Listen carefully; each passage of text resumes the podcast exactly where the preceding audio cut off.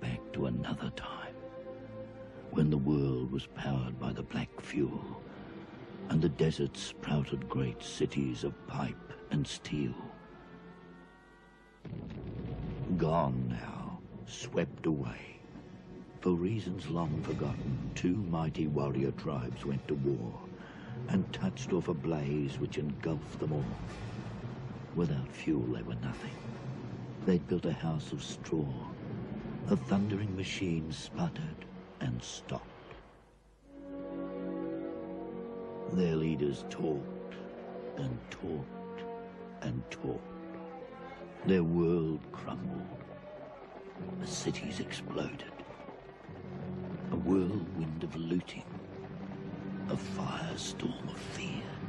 Wake up, wake up, wake up, wake up. On the wake up. Live from FEMA Region 2, back at it one more again for the most dangerous two hours in radio on the wake up with your host this evening, your brother Cam Kazi the Cutlass. Shout out to my brother John, the Masonic Marine from the Truth Booth podcast. Shout out to super producer Cindy Ashby for bringing this all together. Shout out to the whole On the Wake Up Radio family, and shout out to you, the listener, the On the Wake Up Radio Army. Definitely check us out at onthewakeupradio.com, onthewakeupradio.com. But also, you can check us out at On the Wake Up Radio at SoundCloud, Google Play, Stitcher, iTunes, iHeartRadio, and Spotify. On the uh, on the wakeupradio.com. That is our website. That is our main outlet. That's where you can listen to our live shows. And then when we're not broadcasting live, you can listen to the archive shows. Randomly selected. But at if you go to the SoundCloud, then you can check out all of our episodes going back four years. Definitely hit that like button if you hear something you like and hit that share button. Share this content with someone who you feel is on the wake up and ready to hear this good shit. And share that content even if they're not ready to hear it because this is the times that we're living in right now. You know, a lot of what we're experiencing right now, we've been talking about for the last four years. So here we are. And oh shit. Got my one of my young bucks joining me for the show tonight. Hold on, let me bring him in. Listen, folks, if you are not listening on onthewakeupradio.com, then you might miss part of this conversation tonight. What's up, brother man? Cam, what's good, Cuzzo? I'm chilling, man. How you doing? I'm cool. I'm cool, man. You know me, just working on music and tracks, and you know, doing what what I do. So yeah, how's everything with you, man? Everything's cool. Everything's cool. So, you know, I got to give you the thing, especially you're one of my young homies, you know. Mhm, Um, Absolutely. This is so, you know, the stuff we're going to talk about tonight is some some of the things I have on the agenda. You know how it is. We have a loose agenda, but then talk about whatever comes up. Right. But, you know, there's a lot of stuff and I- I'm I'm definitely glad to have you on tonight because there's a lot of things, you know, we, we always talk about over the years, you and I have talked about the difference in perspectives, hmm right? When it comes to, you know, how we're viewing the world and stuff. So I always appreciate your your perspective because you're a thinker. And there's nothing that we love more on on the wake up than thinkers, you know.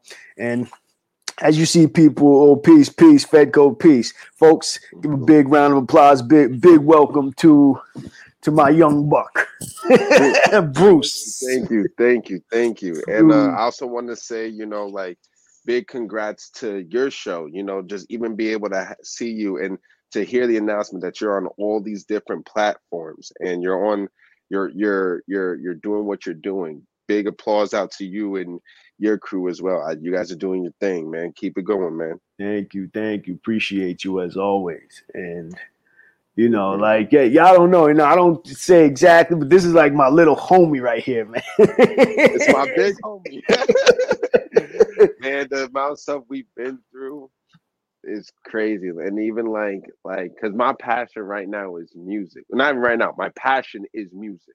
Mhm. And you know, it's crazy because just looking at the area that we was making beats in Mhm. and seeing that transition. Cause I remember, and then, and then it's even crazy. Like when it comes down to even because there, I remember there was one time I was going through the the, the my CDs, and and I picked up and I picked up the the the old the old beats. I I haven't heard them in years, in years. I remember I used to play them all the time when I lit a Sansa disc that we Mhm. had back in the day. Mhm. Crazy how time just changes. It's crazy how like CDs are not even a thing anymore. Like the radio, it's not like, and it's crazy because to even try to play those CDs, I had to Mhm. get a computer from back in the day. My PlayStation couldn't even read them. Watch your mouth, bro. No, it's like it's not, it's not trying to nobody. It's even, it's even it's even for me too because Mhm. like when I was when I was, you know, like I remember, you know, like going what it felt like going to a store and buying an album. These Mhm. kids and these people, they don't know what that's like. And Right. it's crazy how much of a different generation. And as you say, like perspectives, like that's why I always try to give like a different perspective. Like like Mhm. I like you grew like like and this this this is and you also give me perspective because you grew up in the pre 9-11 era. I grew up in the social media era. Right. There's like a there's like a there's always gonna be a difference of perspectives in how where we see people and how we uh how how we see how people operate. So hmm yeah. Right, right. And so, you know, yeah, definitely. And with with that, the thing, so you know, one thing that we are constantly talking about on this show and on this network, we like to um bridge gaps, whether it's between generations, different cultures, especially with our melanated people. Just you know, be being a voice for our people. And you know me, you know, like you know me probably better than most other people on earth. And you know, like there was a long time when these conversations that we're having on air, there's a long time that these conversations were behind closed doors and, you know, we were turn the music up and chat, you know what I'm saying? listen, or be in the car, listen, turn that shit up. You know what I mean? And then talk about these type of things because for so many reasons, I mean, you know, so, and it's not like we were doing anything illegal or nefarious, but it was just that, you know, the the level of security and the level of kind of overstanding the surveillance state that was being put in place. And now, like, we're literally living in that shit. You know, a lot of stuff we Mhm. spoke about decades ago, decade and a half ago, we're actually experiencing right now. Right. You know what I'm saying?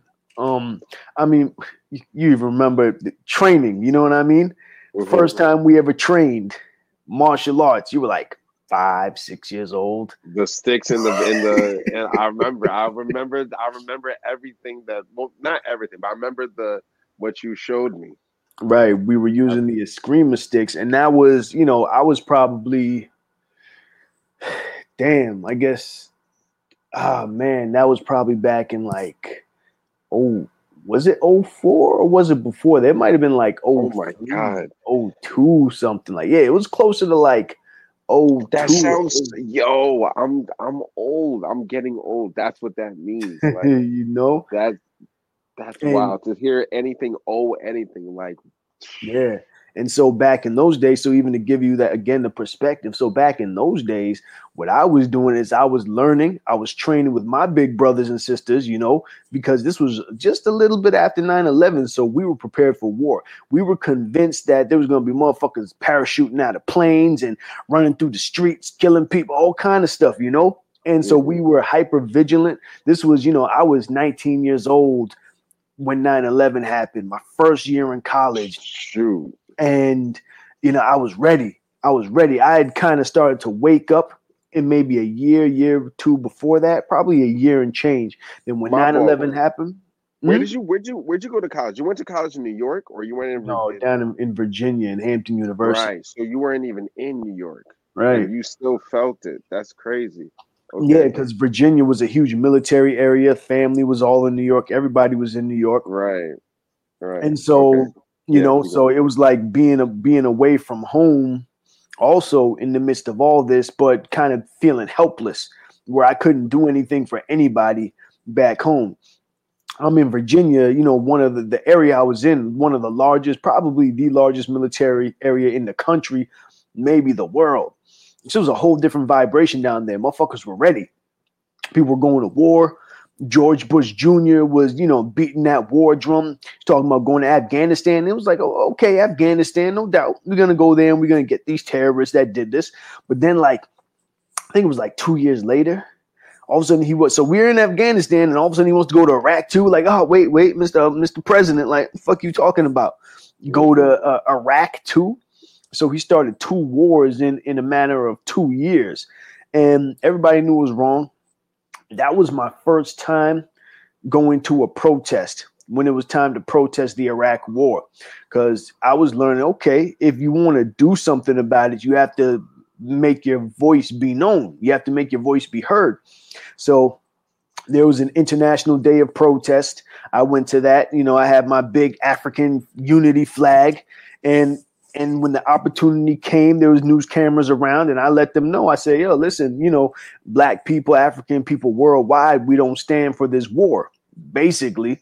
And you know, I just, I had just taken that opportunity, and again, I wasn't a really big vocal person in that way. I used my my art to be vocal, but I wasn't the type to go out and make speeches or anything like that Right. But I really felt strongly enough that okay, if I protest this, then maybe it'll make a difference.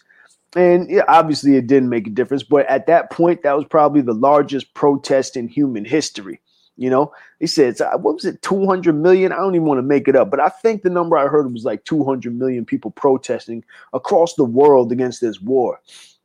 And when we went to Afghanistan, it was like, okay, this is bad, but it could be worse. And when we when it was time to go to Iraq, I'm telling you, down until the last moment, like there was this sense, the feeling that I had was like we haven't gone past the point of no return. But the day that those first bombs started to drop, so they did a shock and awe campaign. And the shock and awe campaign, that's what they called it. And it was like a blitzkrieg type of thing where they were dropping bombs on Baghdad, the capital of Iraq, right? and they gave the Iraqi people time to get out, but you know, a lot of people like, where the fuck am I gonna go? That's like if they were gonna drop bombs on New York and they tell you to leave, like, where are we going?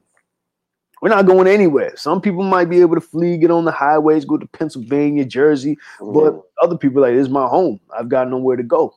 And so began the bombing campaign in Baghdad. And I heard that 30,000 people were killed, innocent people were killed in that bombing campaign. And that, I had that feeling in my gut that, okay, we have now gone past the point of no return. And I think I was right because look at us, you know, 20 something years later, almost 20 years later from the Iraq war. We are so deep in this quagmire right now. And the back in the 90s, politicians used to lie to us, like lie, but big lies, you know, like to the point where you can't, you know, you people would question it and you knew they were lying, but they were pretty decent lies. And nowadays it's like they, they don't even bother lying to us half the time. They'll tell you some shit, they'll tell you some outrageous shit and look you dead in your face like what you gonna do about it? I think that I I think that the lies they're not even there because I think that okay politicians today and this this is what I mean like social media has taken over a lot of people's minds. Politicians are based on social media. Their their their campaigns are based on what people say online. So and and on top of that, when it comes down to you know them lying and like I've heard Trump wow out like just just just blatantly like like lie with no no no no if ands or thoughts. I've seen Hillary Mhm. Clinton lie. I've seen and just just like even uh but I'm not the biggest fan of Biden. Obviously, I'm not a big fan of Trump, but I'm not the biggest fan of Biden. But the thing that the the the the the, the biggest part of of of politics right now is attacking social media and proving to people that this person is worse than me. That's the difference between politics. Politics back in the day was I am better than this person. Now it's this person's worse than me. The perspectives have switched. Ah, And that's because of social media and the way that people perceive things. It's always, I know that I am evil. And I know that people on social media believe in the lesser of the two evils. mm, That's what they're tapping into. So it's not necessarily lying. It's they are lying, but they're trying to, they're like, they're trying to tap into people's mind ment- mentality on social media. Like a lot of even when when when uh like I because I haven't I I don't and it's, it's sometimes when I speak about social media sometimes I'm not gonna lie I'm a little misinformed now because I'm not on it as much. I stopped it mm. because it's because of dumb shit like this. Like it's it's like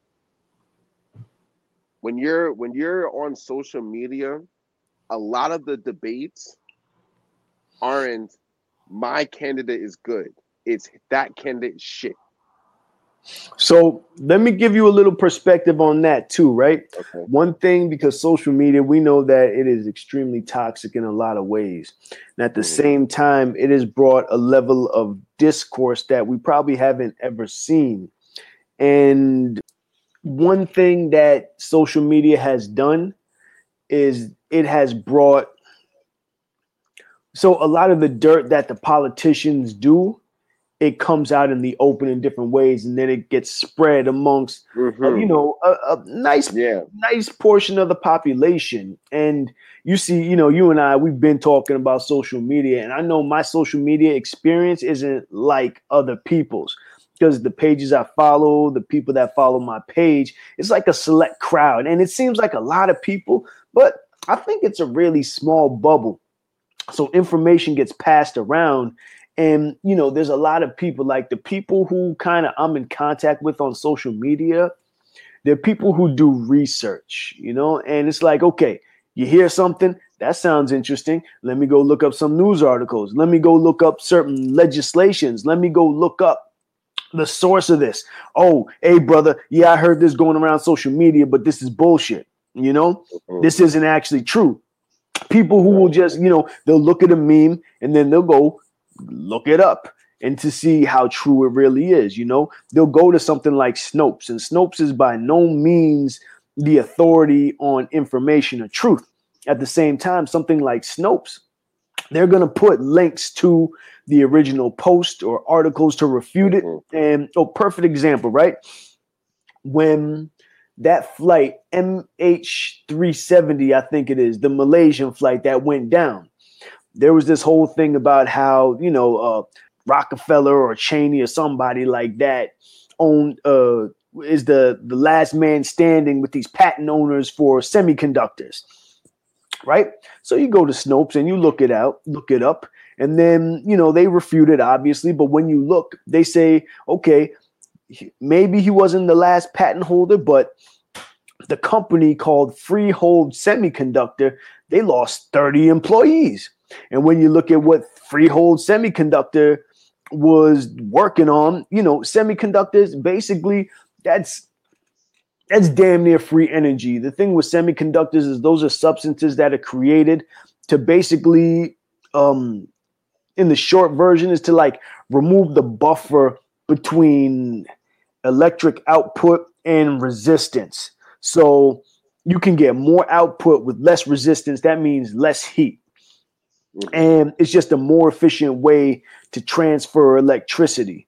So yes, 30 employees were coming back from some kind of you know science conference or something like that and they were on that plane and they all disappeared. That's fucking mysterious. That's major right there. And then if you look at a show like Blind Spot that came out, I just happened to be watching it. This was back when I was living in Cali. Blind Spot came out and what did they do? They did a case that's like, you know, regular TV show, drama, action, all that shit. But in that show, had an episode about a plane disappearing, and just like M- just like the Malaysian flight, and it was filled with a whole bunch of scientists, and the the plane didn't crash in the Indian Ocean, didn't crash in the water in the show. The plane basically went off the off the radar, landed on an island, and the scientists were being used to turn the plane into a weapon because of their science science expertise. Now, is that what really happened or what's really going to happen? I don't know. But there's a thing called predictive programming you may or may not be aware of where a lot of what we see has been presented to us in media, in Mhm. movies and TV shows from the past. You know? and it's even like just news because once again i went to school for journalism so i know everything Right. about you know Right. the misleading press and the misleading everything like and even you look at the spanish american war that started because the press put out an article saying that the spanish blew up an american cargo ship when in reality what happened was it there was a mis there's a malfunction function a malfunction in the uh in the uh in the cargo and the ship blew itself up. But in the press in the article it was saying the spanish did it and it started a war. Things like that. Same thing with with uh with uh the what you what you were just talking about with the bush. It was it when 9-11 happened we didn't know who did it.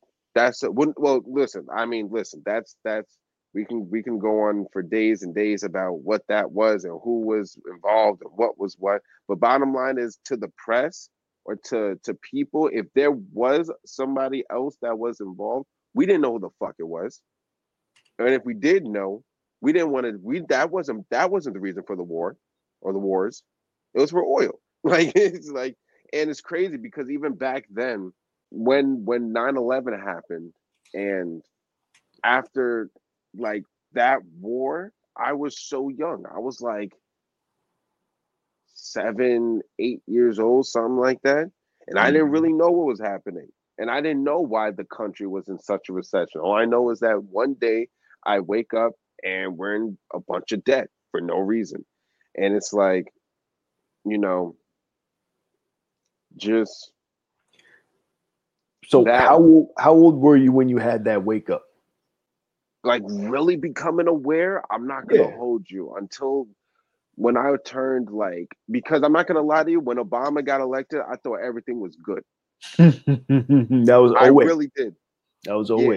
i thought everything was good i thought Mhm. everything is you know i just wanted i just wanted to see a black man in office and then you know today we have you know people's opinions on you know what happened there you know i'm it's It was a shit show. The Obama presidency was a shit show, guaranteed. I, I- we got receipts too. You know, we we don't have to go over them tonight, but it was a shit show. Mhm. and he doesn't Right. get he doesn't get a pass just for being black. That motherfucker was a, a colonist and a terrorist, just like all the other presidents before him and after him. Right. And you know, and that's that's also I feel like that's that's the biggest part of the game right right now. It's like when it comes to politics, these these uh like the way that the government is just ran and the way that the government is is just it's it's it's functioned every president is going to be like that because Right. that's the united states government So And- okay, go ahead. Okay, so and this is something that you and I have spoken about, you know, over the years. Is the way we're taught the government works is not the way the government actually functions, right? They say you have the legislative, executive, and judicial branches of the government. And you vote for the legislative and executive branches, and you know, your vote matters and all that. It's like your vote matters to a certain extent. What matters Mhm. more, though, than our votes as the people is the money that gets put behind the politicians. The politicians, they are selected before they even become politicians. They are selected, maybe they come from the corporate world, maybe something else. They're selected by these organizations like the Council on Foreign Relations, um, American Legislative Exchange Council. Folks, take out your pens, papers, notebooks, all that good stuff. Take some notes. You know what I'm saying? You could look this stuff up as we're talking so you can see what we're talking about. Council on Foreign Relations, American Legislative Exchange Council, ALEC. ALEC. A- a- an organization like ALEC they literally write the laws ahead of time and they say, okay, we want to implement this law at this time. We're going to put this law in with the Democrat. We're going to put this law in with the Republican. And we're going to, they're going to, they're going to be, excuse me, these bills and these bills they'll tell once their official gets elected into office they'll what the the secretary of that freshman senator or congressman will be you know somebody who's a representative from this called the global oligarchy right? There'll be a representative of this global oligarchy this uh, American Legislative Exchange Council. And this person will be a shot caller. And this person will say, Look, we're going to introduce this bill right here. You introduce it, and then your fellow congressmen and senators are going to vote on it. Then they go, they see it, they vote on it. Then the president, who's also the same type of person, is going to make it law. And then that's how these things get passed. And they're not in the interest of the American people. This is the way politics is actually run. And when, you know, you hear something like New World Order, that's become hmm. uh, such a conspiratorial term, but there's better names for it, okay? Craig B. Hulet, y'all know he's one of my favorite geopolitical analysts. He calls it the global regime of economic interdependence. That takes the spookiness off of it. Global regime of economic interdependence, okay? So, you know what a regime is that's, you know, organization, of government, but it's a global regime, okay? And then economic interdependence means that, okay, they have cobalt in a part of Africa. We need cobalt for this electronic over here to bring it to market. So this whole supply chain, you know, supply chain shit, right? How do we get that cobalt into this cell phone right here? Global regime of economic interdependence is going to find a way to make that happen. Everybody relying on everybody, economies and governments relying on each other in order to bring these things to market. They're gonna the the regime. It's a regime, so that means there are certain people who are going to benefit from it, and there are certain people who are not going to ben- benefit from it. The majority of people are not going to benefit from it. That small group of people who you know euphemistically we call the 1%, those are the people that, and it's really smaller than 1% when you really get down to it. It's like, you know, it's like 700 people or something like that. But I digress. That's who is actually benefiting from it. Those are the people who steer the policies of our government. And there's a constant fight with every government in the world, but we're talking about the US between nationalism and globalism. And nationalism isn't always like some Donald Trump type shit, you know, some white power stuff. Nationalism is is simply doing things for the benefit of your nation or doing things for the benefit of the, the global world. government, right? The global, the, the world, right, right, the mm. globe, the all everybody. But globalism isn't what people think it is. It's not doing it for the benefit of the people, it's doing it for the benefit of the global regime. That's what we're fighting against. And so, you know, if people don't have this basic knowledge, then they're going to be confused and blinded by what's going on with our national politics. What goes on with our national politics is of very little consequence to the global regime.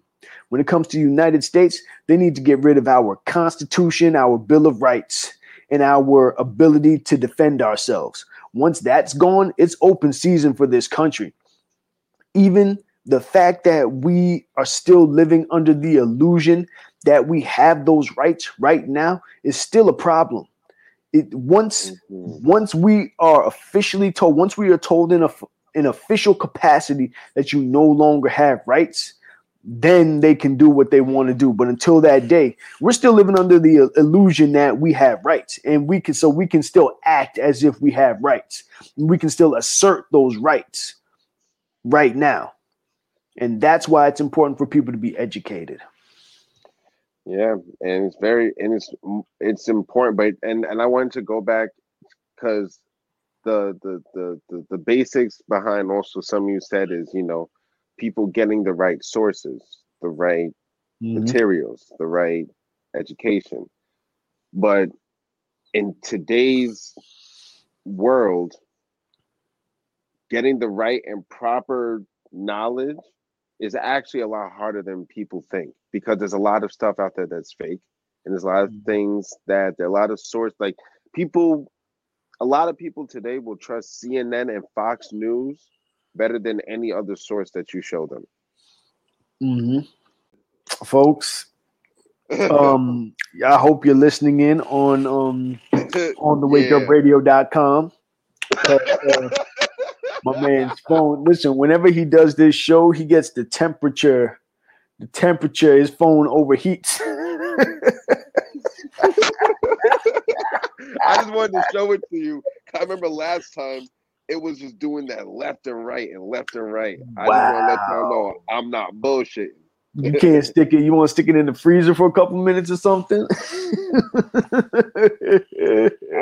That's great. I, Folks, I, I hope you're listening on and on the wakeupradio.com so that you can yeah. continue this conversation with us because this is this is important. So my man said that what would you say that it's difficult for people to find real information? Is that what you said? It's people, it's not difficult, but people don't search, like, people don't search out for the other sources.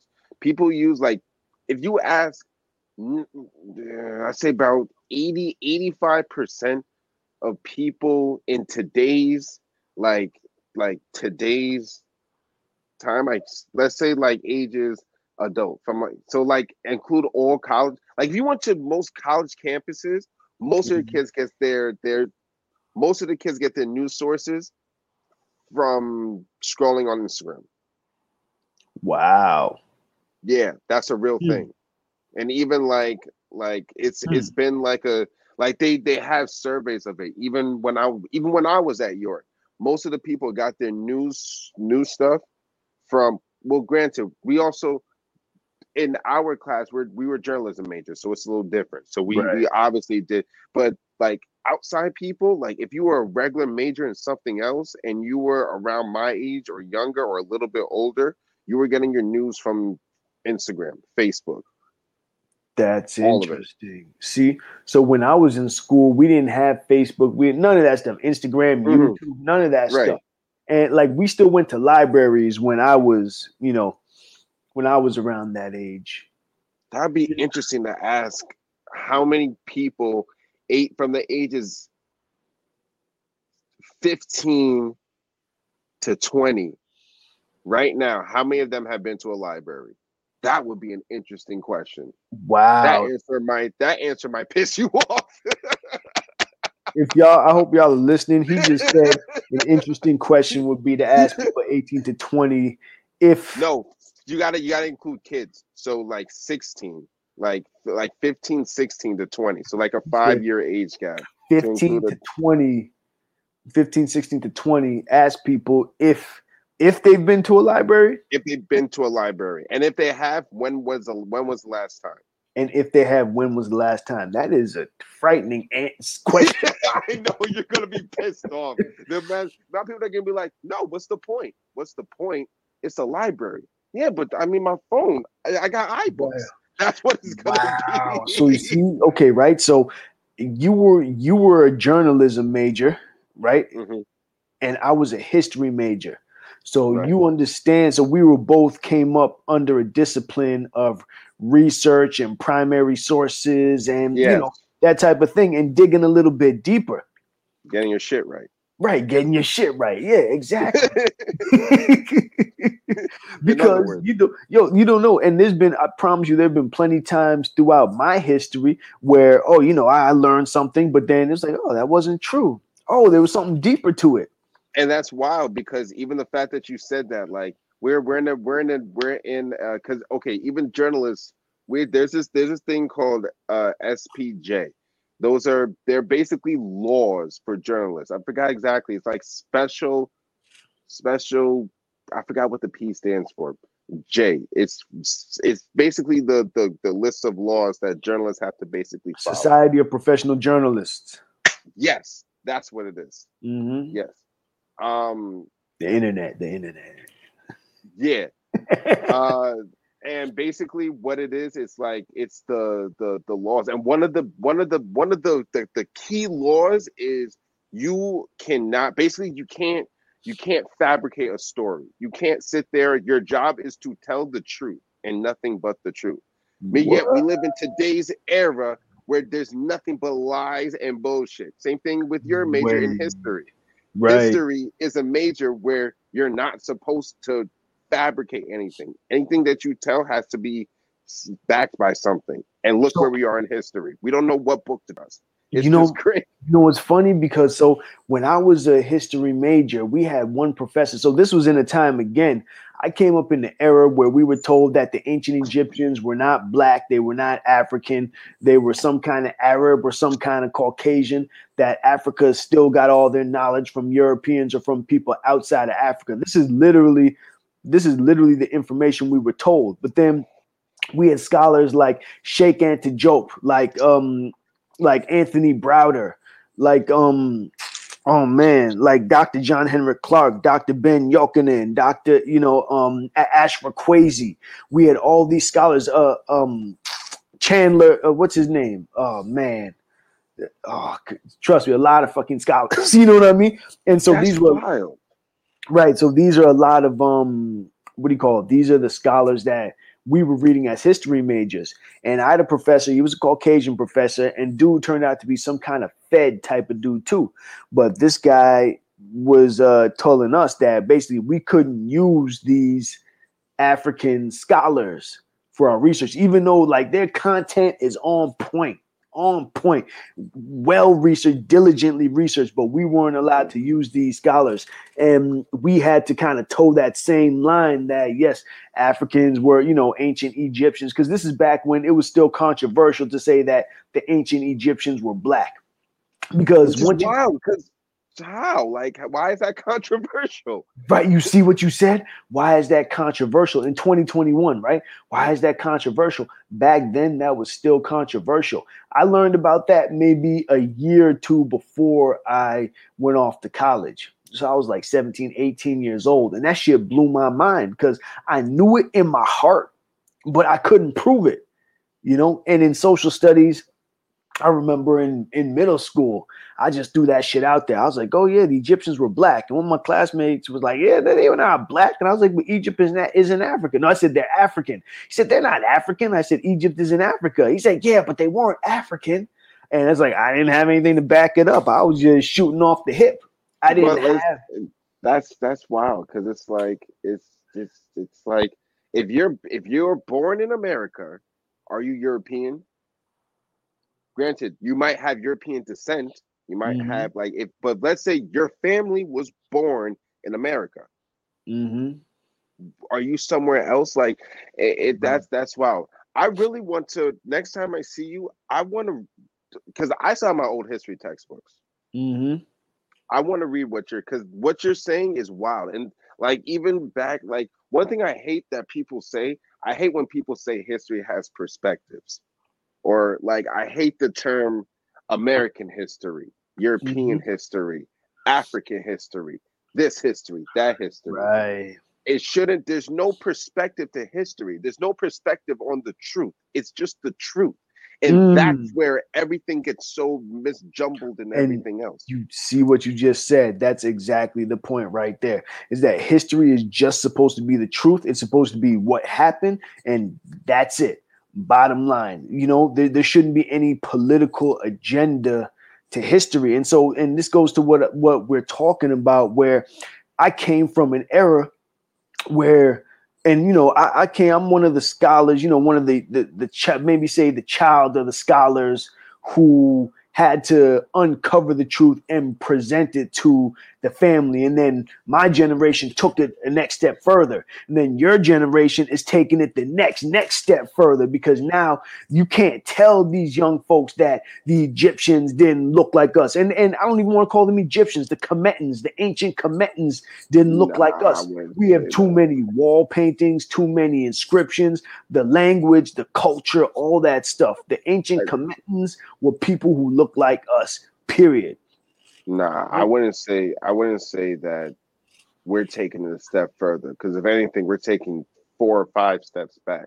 Because It's- yeah, Dude, I'm, I'm telling you, from where I stand, your generation is taking it further. They take because now we have so much different multimedia outlets and platforms of creators who are trust me. There's there's no going back when it comes to that. I- I'm telling you. But then we're the same generation that says men can be women. Yeah, but you know what? But I come from the generation, you know, the right after Freaknik. You know what I'm saying? You know what Freaknik is? Free Freaknik. freaknik. Freaknik. Freak. if you don't know what Freaknik is, uh, it's um so Freaknik, I can't remember. I think it might be down in Atlanta. Freaknik is some shit, man, because you know it's fucked up. Is uh, all these Freaknik videos are popping up on YouTube. Freaknik 95, 94, 96. Back before there was a thing called twerking, the way we understand it, you would have women twerking, but like in the middle of the street. You know what I'm saying? It's like a huge black family reunion with a whole lot of sex and and alcohol and weed. Wasn't a lot of different types of drugs, but there was weed and there was alcohol. And you know, you'd have women out there shaking their asses and popping their pussies and all that shit. And dudes coming in, you know what I'm saying, grabbing the pussy, twerking on camera and shit like that. And you know, these are videos that you never thought would get out because this was back in the 90s. But people learned how to digitize, and now Freaknik videos are coming out. So in the midst of so I'm just saying that that like that shit definitely dragged us in the wrong direction.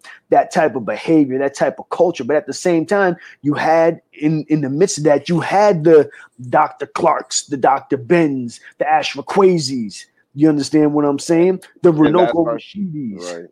That's what I feel like makes it makes a difference between us two because even you talk about Freaknik, okay, cool. That's what y'all were that's the dumb shit y'all was doing back in the day.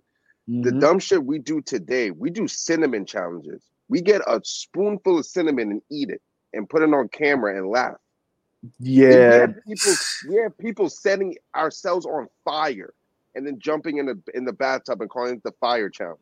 Yeah, see, that's crazy. Cause so back back when I was, you know, probably middle school age, that's when Beavis and Butthead came out. And you know, granted, there was people setting themselves on fire, and granted, it was mostly white boys setting themselves on fire or setting their friends on fire. Because Beavis and Butthead did a lot of foul shit to each other. They did, a lot- you know, it wasn't so much light myself on fire, but let me sneak up and light my friend on fire while he's not looking. You know, so and, and it wasn't as much our people doing it.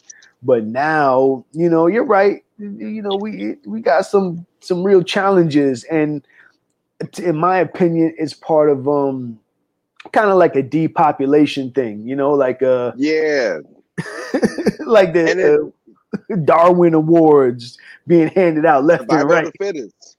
Yeah, that's what it is. It's not a survival of the fittest. It's who's willing to say that that's stupid. Like I, re- I even remember this. Is what I'm saying. Like we've, if anything, we've taken what you've done back in the day and we've multiplied it to a platform that now everyone can watch it. For example, you look at Right. music videos today, like the Mhm. rap music videos, all of them. You talk about Freaknik twerking on the street. Mhm. You think that that you think that that's really something? That's a, that's a Tuesday for us.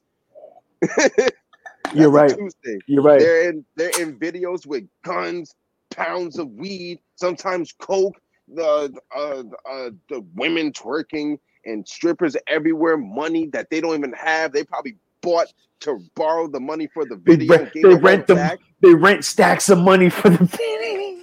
like like like think about it. we we live in a generation where we will pay to borrow money. Wow. Well, that's you know that that's a thing that's been going on. And we could you know talk about that in so many different ways where we pay to borrow money. I mean, isn't that what it is when we get loans? We pay to borrow money. Yeah, but no. But here's the thing: we pay, but we pay to borrow money, and we don't even like if you're if you're getting a loan, you're getting a loan to pay for a house. You're getting a loan to do to pay for something. You're paying for money just to show it in a video in plastic or to throw it on a stripper's ass. Thank you, my brother. Specify. Thank you, brother. Shame the devil. Okay. Look, man, I'm I'm gonna show you this because so there is um one of our great scholars, um Dr. Dr. Frances Cress Welsing. She wrote a book called The ISIS Papers back, I what, 70s, 80s, something like that. When I got to college, one of my first days, there was a brother, you know, I used to go to a church. Was never big on church, but I used to go to a church, and there was a brother who he was probably a senior when I was a freshman. So when I got down to school, you know, that was like my big brother there. He looked out for me, picked me up, you know, my first day there. Oh, Cam, you're in town? Come on. Brought me over to his crib, rolled up a blunt, put a book in my hand, said, check this out. It's the ISIS papers. Blew my fucking mind, B. Blew my mind. And that set off, that set off, yeah, that's right. Give thanks for her works. And that set off the direction of my education at Hampton. Okay. Because I knew I was in there burning it down. He didn't say a word. He was just like, read this book. And so we're sitting there burning it down, reading. You know what I mean? That shit was completely like that was something that I did on my own. You know, I was smoking and read, you know what I'm saying? Read my books. But then this was like, okay, this is the cool thing to do to get knowledge. Oh, there are there's people like me. You know what I mean? So all that to say, I'm gonna play you this clip right here because this is a speech that she gave in 1988. Can you see the, the you're gonna see the graphic, folks? You're gonna have to just watch this this video later on when on the replay on otw2.com. Peep game, you know the rapper the uh DaBaby, right? Of course. Right. So here's a video of DaBaby. And overlaid, I put Dr. Frances Cress Welsing giving a speech in 1988. Peep game. Okay, here we go. in the white supremacy system and culture. And the brain computer prints out man who calls another man the man, calls the woman he sleeps with mom, calls himself baby, calls the place where he sleeps a crib. A baby compared to a man is what? Powerless. But because we were not taught to understand nor to be truthful about the reality of white supremacy, when black men greet each other and say, hey, what's happening? Everything's cool. But Satchmo said, Louis Armstrong said, somebody asked him, hey, what's happening, Pops? And he said, the white man is still in the You see that video? Not surprised. I'm not And, and what's what's what's in the video just for the audience? uh DaBaby wearing a diaper. I mean it's like it's it's it's like it is that that's what I'm saying. Like and that that's another reason why I say our generation, our generation is kind of I don't want to say worse than yours, but we're we're we're we're we're we're we're deeper in it than your generation is. Because as you said back in the day you had all these professors and art and writers that were that were giving you the knowledge outside of what's here. Mhm. today that's a tuesday.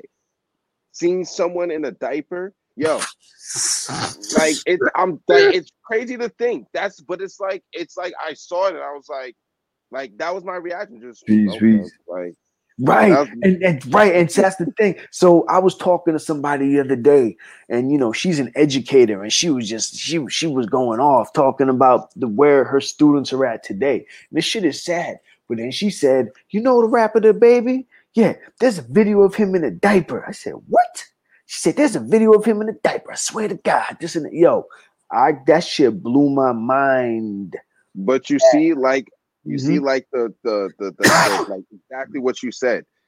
You have you. I guarantee you, you don't really listen to DaBaby like that. You don't really. You might have heard a song, Couldn't tell thought- the song.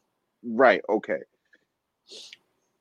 The the there's there's something in journalism called I don't know if my teacher made this up or if this is an actual thing, but it's very it's very important. The Mhm. boom factor. The what? The boom factor. Mhm. And what the boom factor is, is regardless if it is basically, regardless if it's good or if it's bad, if you get that boom factor, your article or whatever you're doing will sell. Why? Because of situations like that. Somebody that you have no idea about comes up and tells you, hey, this rapper is wearing a diaper. Regardless, regardless if if it's good news or bad news to you, you're checking that shit out. And guess what that is? A view. That's what I'm saying. When it comes to our generation, we are numb to things like that because everything comes down to views, comments, likes, subscribes. That's our lives. That's how we think. You saw, yo, do you know who Griselda is? The, the rap group. Griselda?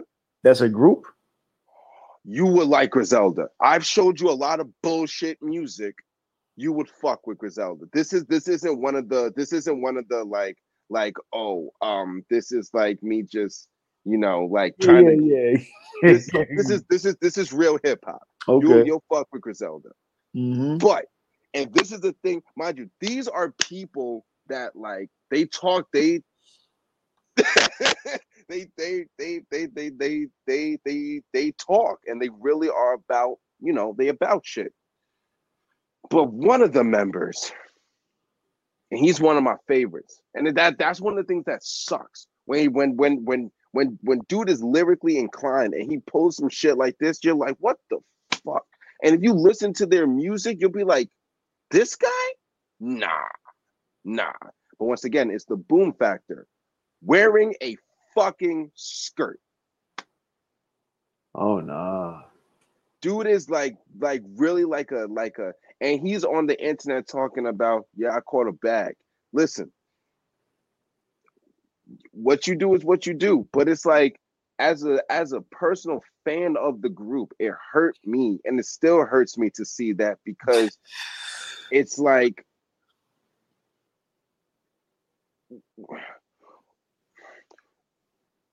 you're supposed to represent something that's different from from shit like DaBaby. You're supposed to Mhm. represent that different lifestyle, and you showed everyone that that's what you're willing to resort to, and that hurt. So it's like seeing things like DaBaby and that. That's it's, just- it's, it's, another day. Like as my brother John always says, my co-host, he always says, sell your sell your integrity, you get no commission. You know that that man is basically a lost cause right there. Like if that's so, this is my thing. I don't believe that that many famous men are actually into wearing skirts and dresses. I don't think that that is their thing necessarily. And I'm talking about men who are allegedly straight. It's one thing Right. if you're, you know, a like Young Thug, like yeah, Young Thug. We know he's gonna wear dresses. We know he's he's gonna right? do that. Because because that's his thing. He apparently, Right. you know, like, uh, uh, what's that? You remember that dude? Uh, what's his name? New Age Jerk Boy. Did you were you the person who showed me this? Most likely, this motherfucker, in Yo, a in a wedding dress, wearing Sucking a- pumps. sucking a gun. I was Right. just like, I was just watching it like this is, and that's a perfect description of what we are going through as a nation, as a generation. That is Right. the boom factor. If something doesn't have the boom factor in today's world, it won't do anything. Why? Because everyone is chasing that. So once you're once that's that's what I'm saying. Like that's why DaBaby doing that doesn't surprise me. It's the boom factor. See, and I mean, so I posted that video, and even someone told me that Pac had done that years ago. You know, I love Pac, but he Pac doesn't get a pass on that either. I don't give a fuck. You know what I'm saying? If brothers are out there, grown men are out there wearing diapers, that's something that we need to that needs to be addressed at the very least. You wore a diaper? That's what I heard. I don't know. That's what the brother was telling me. That shit ain't cool. In the end of the day, that you know what I mean? Because listen, as men, as melanated men, we we need to be on our warrior shit right now, and we need to go back and not redefine, but remember what that means. Because our warriors are warriors and they're scholars. Okay, they go hand in hand. We have our own warrior code. We have our own code of how we deal with our women and how we treat our women. You know, we treat our women like like queens in the end of the day. And in return, our women respect us. And so that the whole dynamic of male female relationships among melanated people has been broken down over, you know, hundreds of years. And this is what we get right now grown men wearing baby diapers around. You know, like what? You know, I think that that well, first of all, I looked up Tupac wearing a diaper, nothing popped up. Okay, good. But um, because I that that don't sound like like that don't sound like Pac. Like there's certain people that it's like that don't sound like them, and there's certain people it's like like if you heard so and so is wearing a dress, you'd be like, oh, okay, like that sounds like him. Like if you like if you like if you heard that Prince was wearing a dress, no, all right. like, like, like it might might happen, you know. I mean? like if you heard that Mike like like like when Michael Jackson was around, if you heard Michael Jackson was wearing a skirt on a show, you'd be like, hmm, it's Michael Jackson. Like it's like yeah, I, w- I, d- I don't think Mike would have worn a skirt though. I don't think he would have because I think that he was fully straight. But if you if you if you if you uh what's it called? If you but he's Michael Jackson. Like you saw that you Right, saw like- the Dave Chappelle. right, like if he did, I might have been like, okay, like that's my he's eccentric. You know what I mean? Like okay, Right. it happened. Yeah. But So, like, but- but, okay, but back in the day, DMX or Sticky Fingaz. Nah, if I heard they no. wore, I, Oh I would not God. believe. I mean, what? Yo, yo, that's one. That was that was my reaction when I saw the dude wearing the skirt. Like him? Nah, Mhm. nah. Nah. Like it, there's no way. There's no way in hell Mhm. one of those two is wearing a skirt. Like if Sticky Right. Fingers, Sticky Fingaz is top five to me. I love Right. DMX. Mhm. Me personally, I Sticky Fingaz is just like he's top five to me. I love DMX. Yup. I don't think that he's top five. I think that Sticky is top five, my personal top five favorites. But DMX is definitely one of the greatest. But neither mm-hmm. one of them would ever wear a skirt. Like there's certain people that you just Right. know are not going to go They're that limit. doing. They're not doing it. And it's like, you know, that boom factor is what what is what people chase nowadays. Like Yeah. Um. Yeah. I wouldn't see either of them doing something like that. Honestly, right. I wouldn't see anybody like that. I wouldn't definitely wouldn't see Sticky Fingaz doing some shit like that or DMX. And like you said, I'm looking for Pac in a diaper. I don't see Pac in a diaper. Right. I don't That- see it. I don't that- pop pop that- wouldn't do it. That's just what somebody told me. Right. So um you know it's it's it what what it like and even like how we treat our women like just the the the the the the the the, the because that's another thing like men and women nowadays not Mhm. even men and women black men and black women we have there's a there's a little feud between us and that's one thing i realized Mhm. because it's uh because i you know me i love my black women you know Mhm. that so i realized like and it's and it's because of the media. It's because of what is what is what is programmed in people's heads. When you see things so often when you hear songs so often it's it's it becomes a thing. The most the like the best songs I'm going back on live too. okay. Mhm. the best songs today from R&B artists are songs that talk about toxicity, hurt, and fuck these niggas or fuck these bitches. Mhm. All Right. the R&B joints. And that's R and B. Like R and B's It's supposed to be love. right when i was coming up r&b wasn't the type of music to talk about that you would hear that type of stuff from rap music for sure hmm but even then like you know you had a lot of rap songs that, that you know they were lovey-dovey songs they were you know like i was just listening to um I, before i came on i was listening to uh Jodeci. It was Jodeci, the remix, the uh, Freek'n You remix, and it was with Wu Tang. That shit was dope. It was all about, Yeah. you know what I'm saying? Like, you know, you yeah, doing what you do with your queen, doing what you do with your queen. yeah. And you know, there's no there's no real song there's no songs like that anymore. Like Yeah. and that's what I'm saying. Like the the Mhm. idea of what's happening in the world in terms of you know how people interact with each other it's being and like the relationship between men and women Mhm. uh, black black men i say specifically black men and black women because white Mhm. people got got shit white people and these other people they got shit different i don't know what it is about them but they like to stay together and don't move but they but they move in unison for some reason brothers and sisters younger ones we're not getting along. That's why you see everyone trying to go go along with different couples and this and that. And listen if you want to be interracial if you want to do that's that's you. But i feel like Your you business. should yeah you should you you you you like for the for one of the main models that women especially black women to say nowadays is niggas ain't shit. Well, That- that's something that's been being, you know, uh, perpetuated for a long time, and, and it didn't just start. And again, that goes to something that um, it took a long time to get to that point. Put it like that. Took a long time to get there, and now again, we're seeing the manifestation. And Dr. Frances Cress Welsing talks about this. Um, let me see if I could pull up this video because I have another clip from you from sister named uh, Sh- Shahrazad Ali, because she, you know, she really lays it on. Like she's talking about this stuff again back in the 80s, 90s, where so she wrote a book called The Black Man's Guide to Understanding the Black Woman. I recommend it for all my brothers. Um, I had it and I lost it. I'm going to order it again.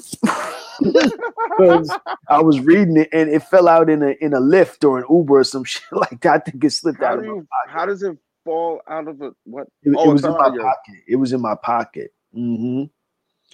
Yep. That's wild. That's something that people are not gonna know about because people. That'd be another interesting question. So, Mhm. well, I mean, no, that the, the the younger kids definitely would read books because they're in school. Well, I don't know because school's about to go paperless. Right. of people that have read a that have read a book. You, you- hold up, back that up. You said it's about to go paperless. Oh yeah, school's about to go paperless. Is this a fact? I mean, I, I can see the trend coming, but is this like really what's going on? It's yeah, it's what because think about it. You gotta think about people are trying to save the environment. Less trees.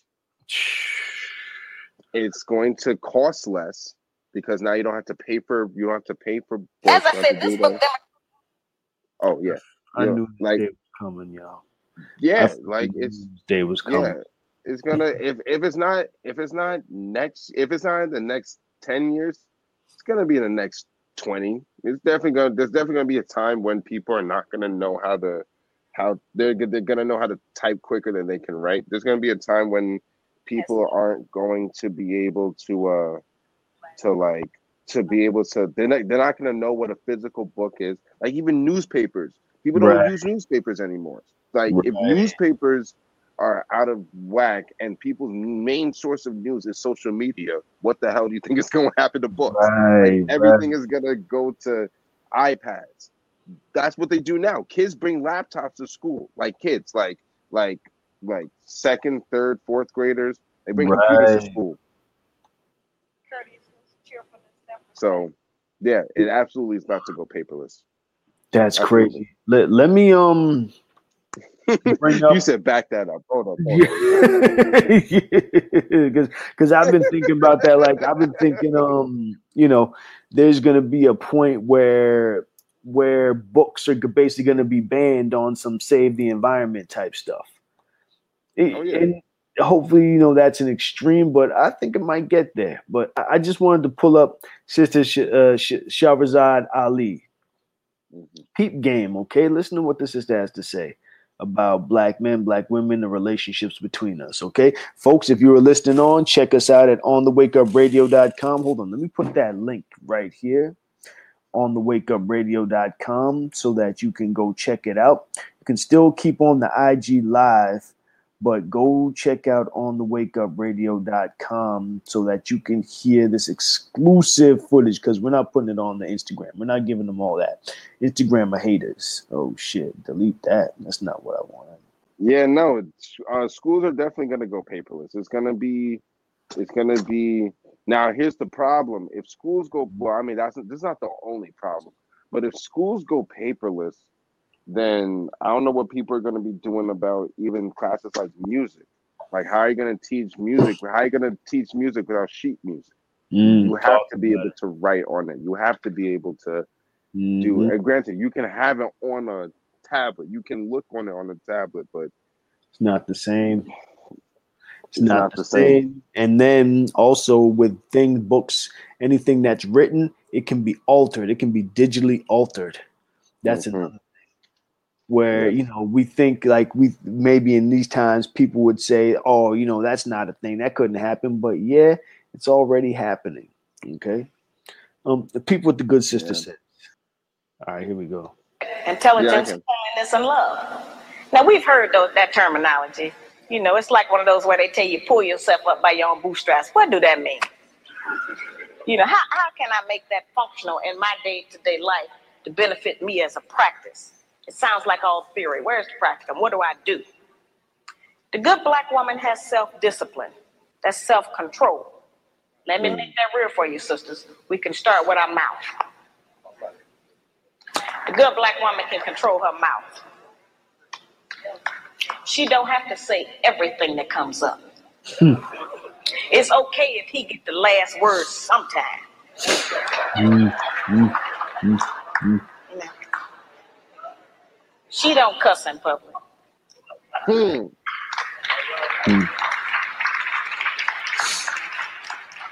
And she works on not cussing in private. She don't tear a man down with her mouth because they can't out argue us. Can't nobody out argue us. Mm. I have charged that we nag our men too much. We keep our men's head tied up so much with our petty grievances about our personal relationship that he don't have time to think and plan for our future. Because he got to deal with what's gonna happen with us every day. You know, it's it's real odd when the black man come home, he almost have to do a wind test or stick his toe in the door. He don't know what wait. he don't know who in there today. He know it's a possibility that there's some kind of new monster that he didn't even know about yesterday. mhm. Mhm. So, you know, we, we need to And pause this for a second. that. Mhm. We Pause need to not be so vicious with our mouth. Yes, sir. You know how many black women in today's generation would be would be annoyed by that? Yep. Yep. Uh, yeah, we'll we'll keep talking about. It. I want to keep keep. Yeah, I You want to hear the to- sister, right? Yeah, I want to hear it. yeah. She's she's speaking, and this is. Keep going. I want to hear what I want to hear. Yep. You know, men are not petty like that. They're not going to out argue us. And it has been proven that verbal abuse is just as harmful as physical abuse. So let's not use our mouth to do that to him. The good black woman is courteous. She says, Thank you, baby. I appreciate you doing that. Hmm. I appreciate every opportunity. Try harder. I'm going to work with you. Whew. Thank you. I know you did your best. Mm, mm, mm, mm, mm, mm, Now that's a whole new language.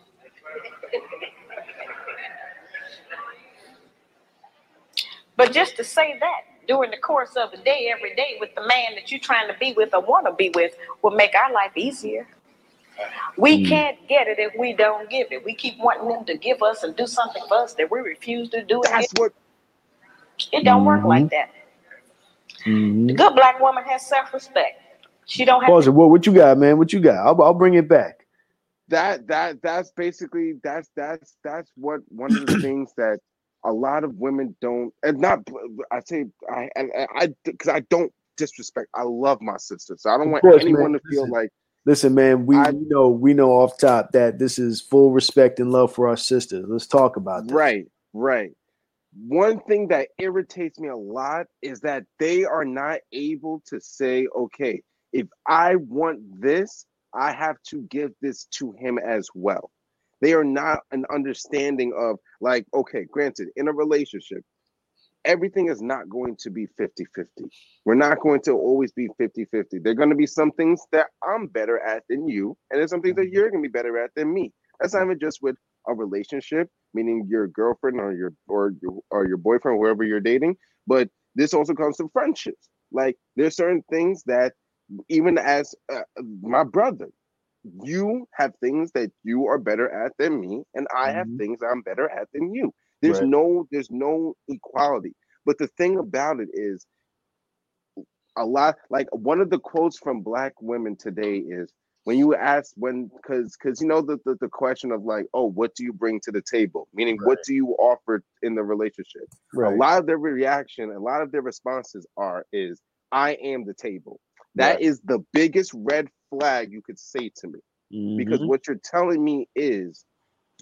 I am what is important, not this relationship. You are you are doing this for me, and I am not giving anything in return because I am the reason why this is a thing. Mhm. That is what she is debunking right now. She Oh, is yeah. saying in a in a in a mentality like if you want to be looked at, a, at as a table, well, he has to be a table. And if you want him to be a chair at a table, well, guess what? You should look to be a chair at a table. That doesn't mean that we're both bringing the same thing to the table. Maybe Mm-hmm. I'm bringing a little bit more food. Maybe you're you're setting up the the the, the table, the, the the the silverware and the, the the napkins and everything a little bit nicer. Maybe you're doing the like like you're you're you're you're picking up some of the slack for me, and I'm bringing more. And you know, it's things like that. But women are these women. They're not able to do that. A lot of the times, it is just you know, you bring everything and a woman that says because Loki, another thing I want Loki become. Well, we, we could talk about another time. But um when it comes to to to a lot of uh relationships, a woman who says I am the table is neglecting the future because the you aren't the table. What the table is is the future children we're gonna have, is the house we're Mm. going to get, is the the family, the this, the that. It's not you. Same way how it's not me. I'm going and there's no way that there's not more than one table. There's one table at the dinner table. There's one that everyone sits around. So Mhm. if you're the table, there's no space for a child. There's no space for our home. There's no space for anything if it's you.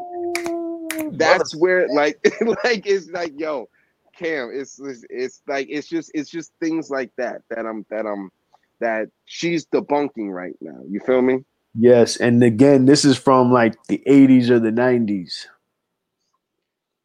Hmm. Shall we need to send me proceed? Oh, I'm Yes, gonna send you. I'll send you more. There's more. This is just one that I randomly picked. Here we go. Go out naked just to get the attention of a man. Wait, play that back. Play that back. Us that we refuse to I feel do. like I'm watching a sports game. It don't work like that. The good black woman has self-respect. She don't have to go out naked just to get the attention of a man. Mm-hmm. Mm-hmm. She's spitting. I have sisters all over the country, and they, and they come up to me uh, after the lectures, and they'll be talking to me, and they'll say, "Well, you know, uh, all he think about is sex. All he think about is my body." I say, "Why don't you show him something else?" Mm.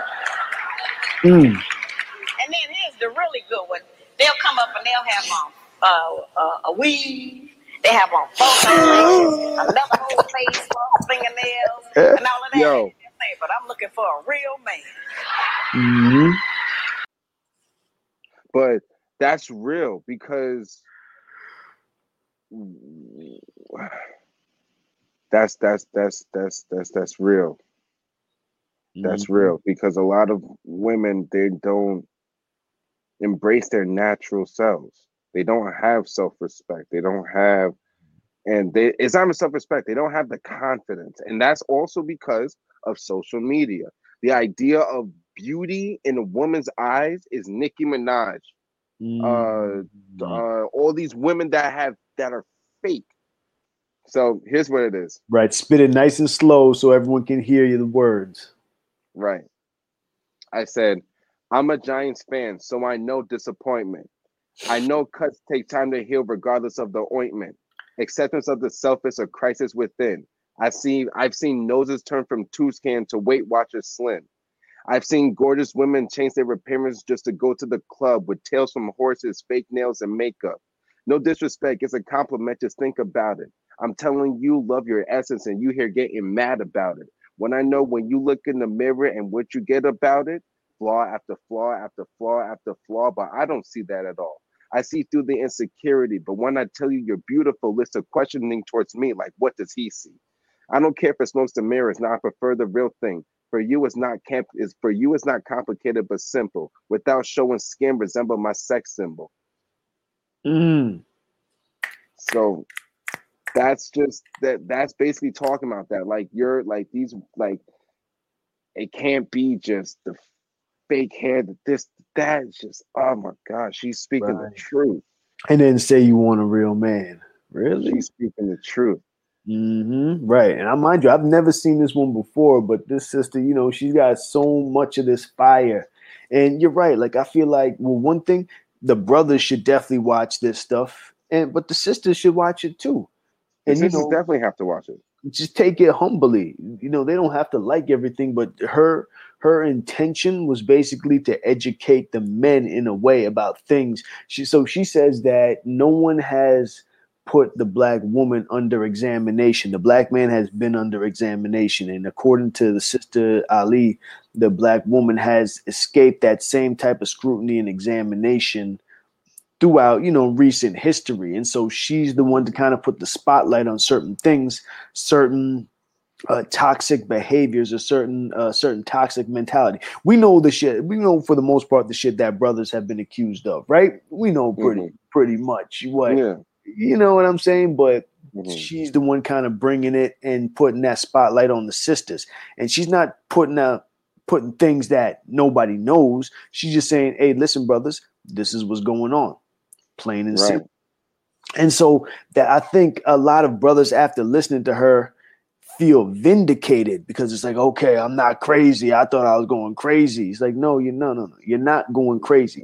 This is something that's going on. But even even having this education lets us know how we move around our sisters how to proceed and how not to get caught up in those traps whether it's emotional traps because the sisters are dealing with their their healing too and if someone has an open wound then then if someone has an open wound or an, an open emotional wound then everything that they everything they experience is going to be processed through the filter of that wound. Mhm. you understand?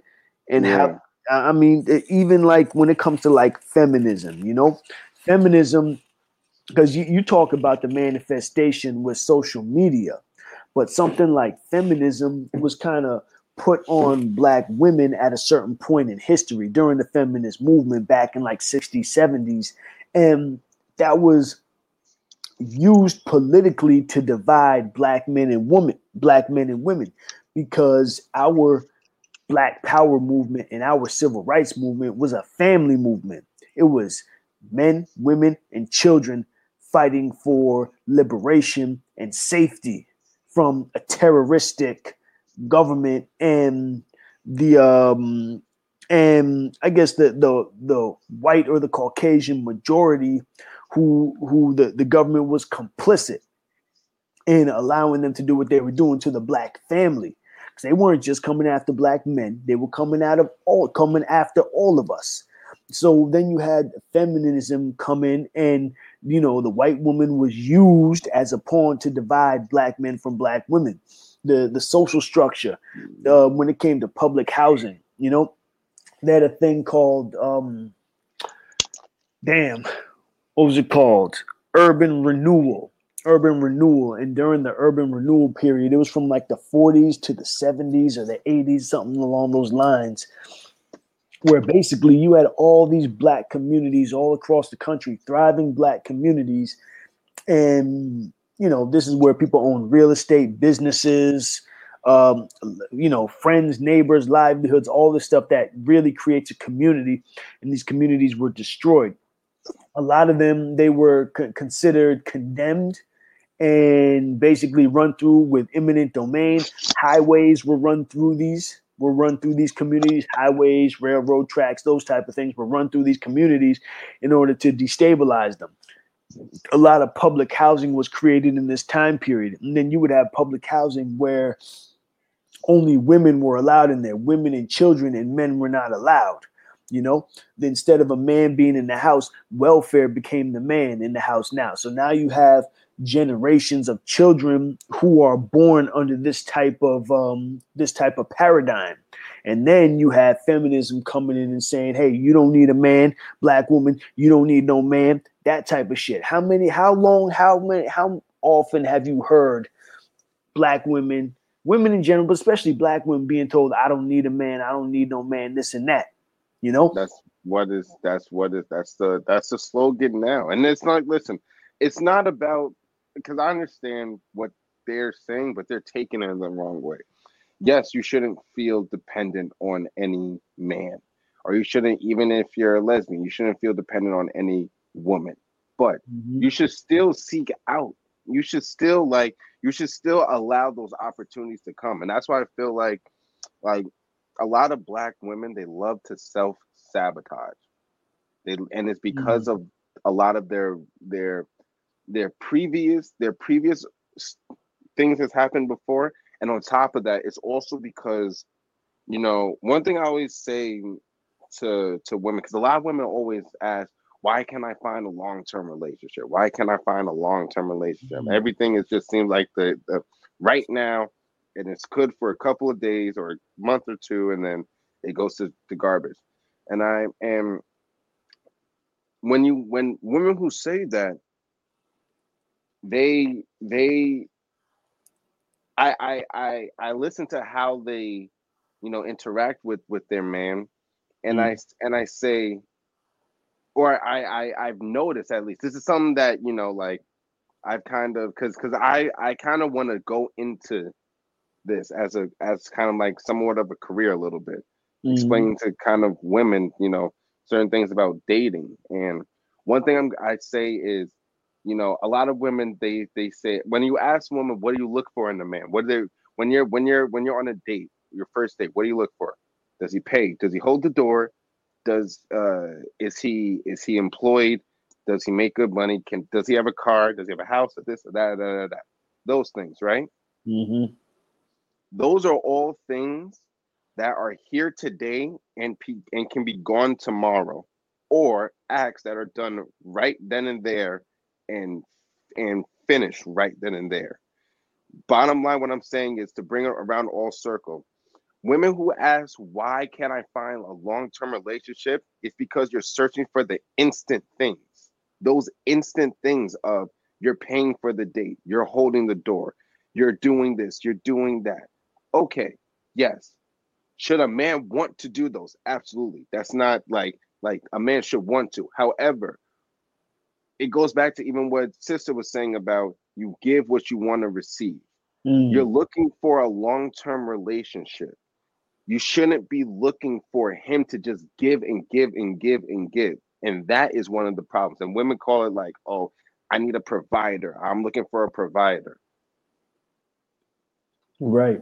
And then what Right. comes with that, you know, that provider type of thing. So Mhm. So one thing, and you know, sister talks about it too. Sister Ali talks about it where you where you know women, especially our sisters, aren't being taught to be wives, you know, or they're not taught to to do that give and take, like you're like what you're talking about. Well, you know, I want a man to give me money, a man to like men. Basically, she says, you know, men are looked at as a, a source of income, but looked at a business Right, but what about the emotional support? What about your cheerleader? What about, you know, someone that you're going to pour life into as well? You know, something I think you and I have spoken about is there's nothing like when a black woman pours life into her black man, Mhm. you know? But then it's a whole other thing, and Sister mentioned it. Y'all can also pour death into the brothers, you know? The, those words, the mouth, the tongue can be poisonous, it can be toxic. And that you know that, that when when brothers are receiving that they'd rather just not even deal with y'all in the first place. Because you said i can do bad on you know all by myself. But the thing is when you pour life into that brother and when you do be, treat him with that respect and that honor then that's going to be multiplied and given back to you and That's- 50 times more and that's what i'm saying like with with good men too that's another thing there's every man isn't good for every woman Right. but Right. good men will notice that i'm getting this so i'm going to give it back and another portion of it comes down to you know um i'd say communication I feel Mm. like it. Those are they're they're they're two keys to a relationship. It's communication and it's compromise. If you can Mm. do those two things, you're good. There's. There's. You don't need to worry about anything else. Everything else is just. It revolves around those two. But are you willing to communicate and healthily communicate? And at that communication, are you willing to compromise? Mm. those are two things that people very rarely do in relationships, and that's why they don't succeed. People say, "Oh, it's because of relationships. It's because this is." I'm not relationships because of financial problems. This is no. If fuck your financial problems. If you're able to talk about it and you're able to discuss what you're willing to give up or do to fix the situation, and you're willing to allow there to be a change, you have mm. everything. And that's what a lot of. But that's what I'm saying. A lot of those are two things that a lot of black women don't like doing communicating and compromising. They hate those two things. They mm. love to sit there and you read their mind. And then once you read their mind, then it's like, the mind. like- right. But it's like, and I haven't told you about, uh, I've told you about situations. So it's like, you know, all, all in all, when it comes down to a relationship, it, it, and with black women, that's what I think that, as you said, like to be able to to to to to, if you know your man, your black man is having a bad day or he went through something traumatic, you you you pick him up. Not saying you literally are the one to get him off his, but you make sure you make him feel okay. That doesn't mean you have to buy us something. That doesn't mean we have to have sex. That doesn't mean that none of that. But it just means that know that let me know that you are here. That is what is important to us. And that's what also should be. That's what I'm saying. That's the 50 50. The 50 50 should be regardless what you have, regardless what I have, we still care for each other because what we have can be gone any minute. Mm. Mm. So that's that's where you know basically Yeah. I've because I've I've had I've I've had so many talks with especially older women because you know older I love to talk to older women and you know to ex- and just be be just just you know just try to understand where their perspective is coming from and sometimes I realize some older women aren't ready for a mind like mine and it doesn't come down to what I have or what I can provide. I'll provide you knowledge that will fuck up your whole world. like Mhm. not not not saying like like I'm that dude, no, but I'm saying like I'll give you knowledge that'll make you sit back and be like, damn, I've been doing this all wrong. And that's not you, you know, so Right. Right. Well, I'm, I'm gonna go back to Stolly. mm, See what else she has to say. This is getting really interesting. This conversation. I say why? what you want a real man for? the good black woman can pull a dress down without thinking that it devalues her. She doesn't have to use her body because she has so many other good attributes about herself to get the attention of a man. mhm. can take the sisters, the sisters in a position to take all of the charge uh, and sexual energy out of the black community by just dressing differently. We have the power and control over that. That don't stop you from being beautiful. Mm. That don't stop you from getting a man. And it certainly puts things on the right perspective so some other judgments can be made other than physical. It don't take no knowledge, wisdom, and understanding to have a sexual reaction. That's the Mhm. most base. We spend less time doing that than anything else we do. So, you know, that doesn't always have to be the forefront issue. We know we are capable of that. The good black woman has intelligence, meaning that she knows how to behave properly in the streets. She's not in the wrong place. Some of our women don't know what else to do other than go to the bar. They need some activity. hmm Some of our women thinking that staying home on the weekend is some kind of sin. Hmm. Some of our women think that if they don't have a new outfit to wear every day, that they gonna self-destruct. You know, we, we have a lot of just that kind of nonsense going. Uh, every time we buy new outfits and clothes or whatever, all we're doing is sending money out of our community. We don't own no clothing store. If the white man closed the shoe factory, we'd all be here barefooted tonight. We don't own no shoe factories. You know, very base things that we don't own that we put our money into and demand we have to have them. A lot of times our man look at us and know that he ain't never gonna be able to make enough money to give us all of the things we say we want. Mm. And don't Hmm. even a woman who he constantly got to deny her the things that she says she wants. Mm. That represents failure to him to have to always, you know, not be able to provide us with what we ask for. One of the ways we can do that is to start being satisfied with less. Hmm.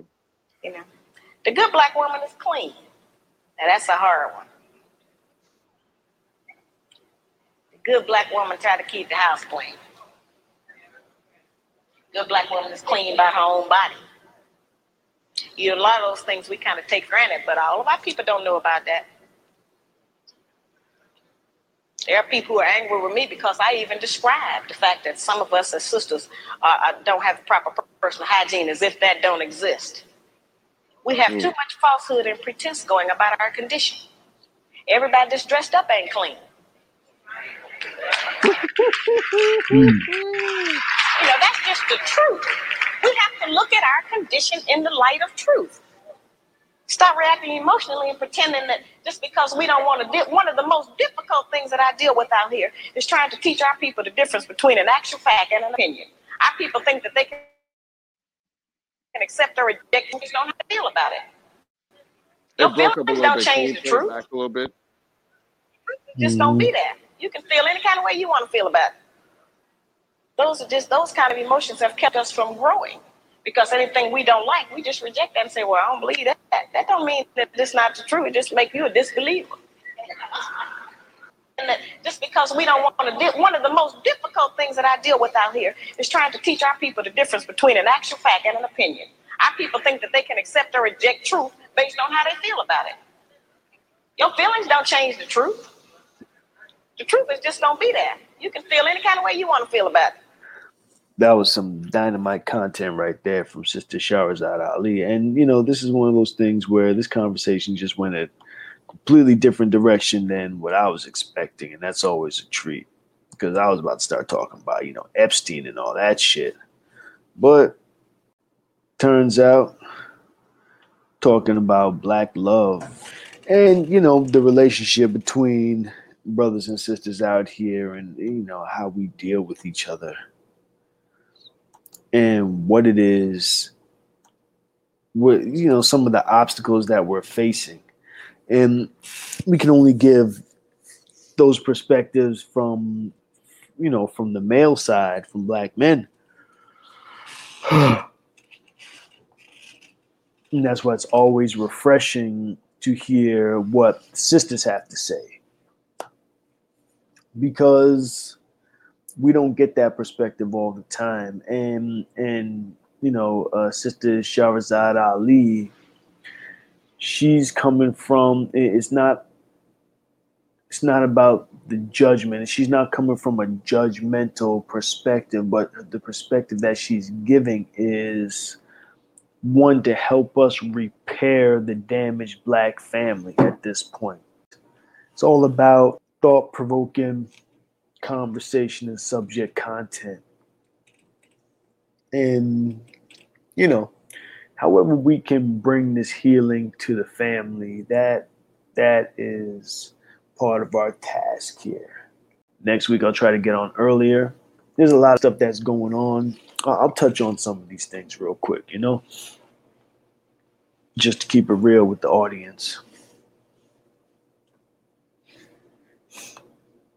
Some of the things I was going to touch on tonight was the Ghislaine Maxwell trial. Check out the ad too. Check out the ad when you get a moment because that's from the movie uh, Mad Max 2, aka The Road Warrior. It stands true today. You know, this movie was from like 1970s, 80s, maybe early 80s, like 81. But things that they talk about in the intro to Mad Max 2, you know, they kind of tell how how it got to that chaotic post-apocalyptic type, type of situation in the breakdown of society. So that's what mad that's what the intro is is taken from. And just, you know, interspersed with clips from kind of what we're seeing today and what we're experiencing today. The Ghislaine Maxwell trial, folks, pay attention, keep your head on a swivel because there might be some crazy interference or or crazy distraction anytime after November 29th. Hold on, let me see if I can find my season of sacrifice posts. See if there's any sacrifices or events coming up that we might want to pay attention to. Any dates, any important dates coming up. But if you remember the season of sacrifice episode, here we go. So we are now on November 29th. We got December 1st coming up. December 21st, last quarter moon, possibly or possible S-spot meeting. December 9th. So the next few things are just uh, last quarter moon, new moon, first quarter moon. Then December 21st, that's the next big one, okay? The winter solstice, Sabbath festival, shortest day of the year, sun farthest from equator, first day of winter, witch's year begins, okay? So December 21st, so we're coming up on their new year. That's blood, blood sexual ceremony, animal human sacrifice, December 21st. December 22nd is a feast day orgies. Oh shit. Ceremony, oral, anal, vaginal. Hmm. You know, I'm gonna keep it right there, ladies and gentlemen. It's a good conversation tonight. I gotta take my ass to sleep. Thank everybody for tuning in. Thank everybody for your input as always. It was a great conversation with my man Bruce. You know, hopefully we'll have many more like them. Shout out to my brother John, a Masonic Marine from the Truth Food Podcast. Shout out to super producer Cindy Ashby for bringing this all together. Tune in again next week for the most dangerous two hours in radio on the Wake Up. Individual. Thanks for keeping the lights on, Deang. Cindy Ashby Productions. On the Wake Up. You, the people, have the power. The power to create happiness. Let us use that power. Let us all unite. Let us fight for a new world. You, the people, have the power to make this life free and beautiful. To make this life a wonderful adventure. By the promise of these things, brutes have risen to power. But they lie. They do not fulfill that promise. They never will. Dictators free themselves, but they enslave the people. Now let us fight to fulfill that promise. Let us all unite. OTWTube.com, uncensored free speech platform.